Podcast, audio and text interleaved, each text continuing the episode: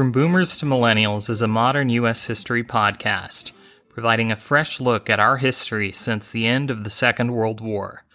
Welcome to episode 17C, also known as Bayard Rustin 10 Minute Profile. Each of our 10 minute profiles start out with the question What makes this person interesting and significant? In our first 10 minute profile episode, we examined the career of Henry Cabot Lodge Jr a Massachusetts Republican politician and diplomat. Both of Lodge's grandfathers had been United States senators. He went to all the right schools, and he always had an inside track to the halls of power.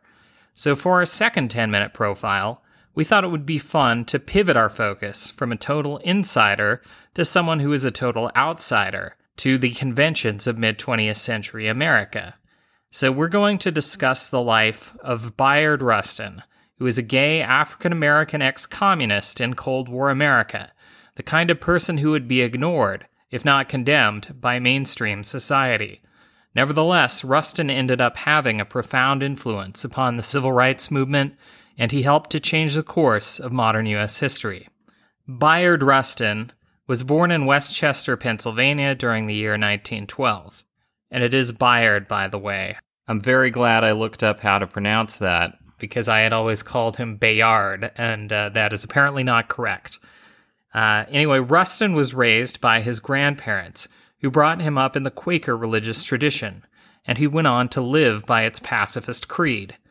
His grandmother was also deeply involved with the early civil rights activism of the NAACP, and prominent black leaders, including the famous sociologist and public intellectual W.E.B. Du Bois, sometimes visited the Rustin home in order to attend meetings being held there.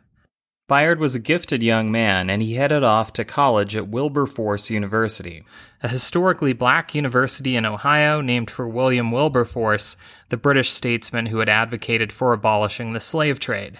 However, young Bayard also had a strong tendency to challenge authority, and before he was able to graduate, he was kicked out of school for organizing a student strike protesting the poor quality of the food on campus. Luckily, Rustin was a talented singer, and upon leaving school, he was able to get work traveling the country in a gospel harmony group. During the 1930s, he settled in New York City, where he obtained minor roles in a couple of Broadway musicals. He had reached adulthood during the Great Depression, which was a high water mark for interest in communism within the USA. It appeared that capitalism had failed as an economic system, and many people believed some form of socialism or communism would be a better way forward. Rustin began taking courses at the City College of New York, and during this time he became involved in the Young Communist League, a leftist group that strongly supported equal rights for black Americans. He later resigned from the group after it became more militantly Stalinist, but if you've been a regular listener of this podcast, you can probably guess that Rustin's brief communist affiliation would become a major liability for him during the Red Scare environment of the early Cold War era. But let's not jump ahead of ourselves. After distancing himself from communism, Rustin remained a passionate advocate of radical political reforms. During the 1940s, he was hired as a Secretary of Race Relations by the Fellowship of Reconciliation, which was an anti war group that had been founded by liberal Protestant clergy and that now had pacifistic and socialistic leanings. In this new civil rights organizer role, Rustin was able to meet and work with the powerful African American labor leader A. Philip Randolph, who was trying to pressure President Franklin Roosevelt to improve civil rights. Rustin and Randolph planned a massive march in Washington, D.C. against segregation in the military and the defense industry, President Roosevelt, who was worried about maintaining national unity during wartime, agreed to issue an executive order banning discrimination in defense industry jobs if Randolph agreed to cancel the march. Randolph accepted this deal, which became one of the first political victories of the mid 20th century civil rights movement. Also in the 40s, Rustin became one of the founders of CORE, or the Congress of Racial Equality, the influential civil rights group we first mentioned back in episode 16. This organization fervently opposed the Jim Crow system of legal segregation that was ubiquitous in the American South, and it also opposed the customary, more informal segregation common in the North. CORE did not think that an armed uprising by black people in the US was the solution to the problem, however. It promoted the nonviolent activism utilized by Mohandas Gandhi in India, which mirrored the pacifist teachings of Rustin's own Quaker background. In fact, Rustin was so committed to pacifism that he refused to follow the law requiring him to register for the draft during the Second World War. As a result, he went to jail for two years, from 1944 to 1946 it wouldn't be the last time he would have a run in with the American criminal justice system. After his release, Rustin went to North Carolina with CORE and took part in an early sit in against segregated public services in 1947, years before the civil rights movement hit its stride. Rustin's small protest was broken up by the local authorities, and he was sentenced to one month's labor on a chain gang. In 1948, Rustin traveled to newly independent India, where he talked to and learned from activists who had been involved in Gandhi's successful nonviolent resistance movement. He became ever more convinced these methods could work in the U.S. However, Rustin ran into legal trouble once more during the early 50s. Bayard Rustin was a gay man, and although it was very difficult to be open about this orientation during the 40s and 50s, he didn't do nearly as much to hide his identity as did most LGBT people of his era. In 1953, he was arrested in California and sentenced to 60 days in jail for charges related to legally prohibited homosexual conduct. After this incident, he was asked to resign from multiple civil rights organizations he had been affiliated with. Remember, in addition to the Red Scare, the early 1950s was also the zenith of the Lavender Scare, see episode 4, and a gay ex communist such as Rustin found himself marginalized on multiple levels at this time. Nevertheless, Rustin remained undeterred in his political activism. In the late 1950s, he was inspired by Reverend Martin Luther King Jr.'s involvement in the Montgomery bus boycott. See episode 11.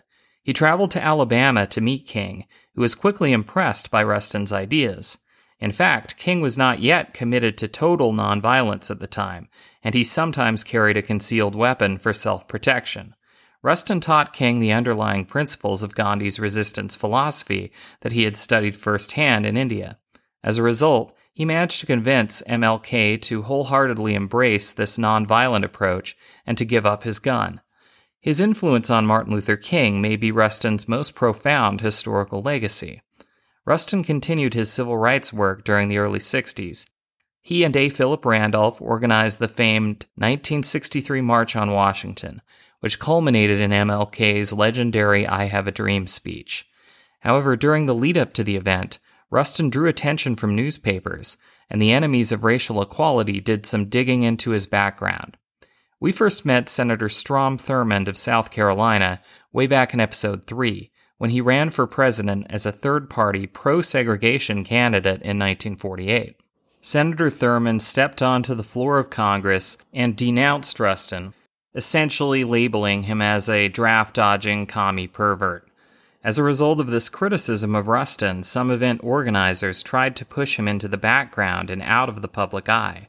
Nevertheless, he had already played an essential role in organizing one of the most important and successful mass civil rights marches in American history.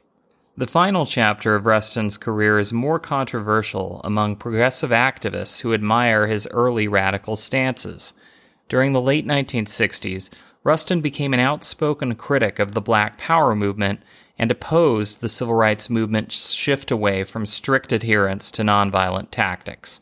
He came to be a fervent defender of the State of Israel, a supporter of anti communist U.S. foreign policy, and a sometime opponent of affirmative action during his final decades in public life. During the 1970s and 1980s, he became a regular contributor to neoconservative Commentary magazine. Some former admirers charged him with being a sellout, but another possible explanation is that, like many people, he just became a bit more conservative later on in life. However, he never became a total reactionary. He remained a lifelong supporter of the labor movement, and he opposed the conservative economic policies that were coming into fashion during the late 1970s and early 1980s. He also got involved with a campaign for LGBT rights. During the 80s, he lived openly with his partner, artist Walter Naegle, and Rustin also testified in the New York State legislature in favor of a gay rights bill. Bayard Rustin remained a passionate and controversial political activist clear up until his death in 1987 at the age of 75. We hope you've enjoyed this profile of an often overlooked yet highly influential political thinker and organizer from the civil rights era. You can provide feedback on this episode at boomertomillennial at outlook.com. I bet you'd like to see cool historical photos related to our episodes. If so, please follow our Instagram. Our account name there is simply Boomers to Millennials. Thanks in advance for the follow, and as always, thank you for listening.